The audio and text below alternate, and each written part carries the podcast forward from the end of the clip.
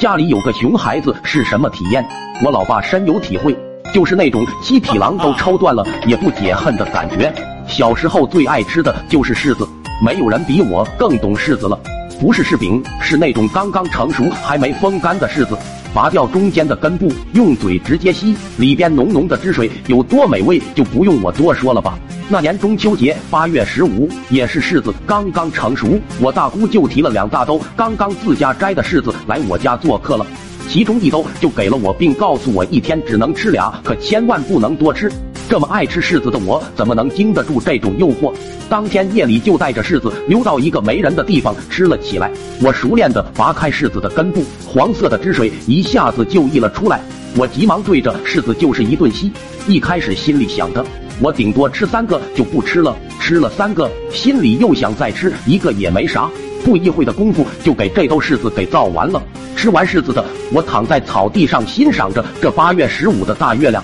很圆，但又不够圆。此刻我的心情就如同这月亮一般，很满足，但又不够满足，因为我又惦记上了另外一兜柿子。也许是上天看我太贪吃，我的肚子突然一阵凉意，开始翻江倒海起来。说时迟，那时快啊！我刚跑到旁边草垛，扒下裤子，一股黄黄的液体就稀里哗啦的喷涌出来，一股接着一股，很是连贯。拉完起身一看，好家伙，这颜色比那柿子里的还要鲜艳。正当我捂着鼻子就要走开之时，我这肚子又咕噜咕噜的叫了起来。好吧，我承认我又饿了，于是趁着夜色就偷偷摸进了我家堂屋，打算对那兜柿子下手。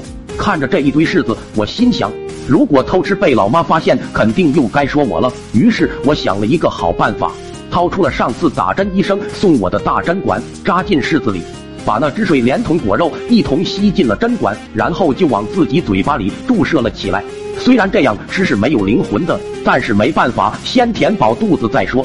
就这样又吃了三个，吃完以后我又犯愁了，柿子鱿鱼被我吸干，都瘪了下去，这可咋办呢？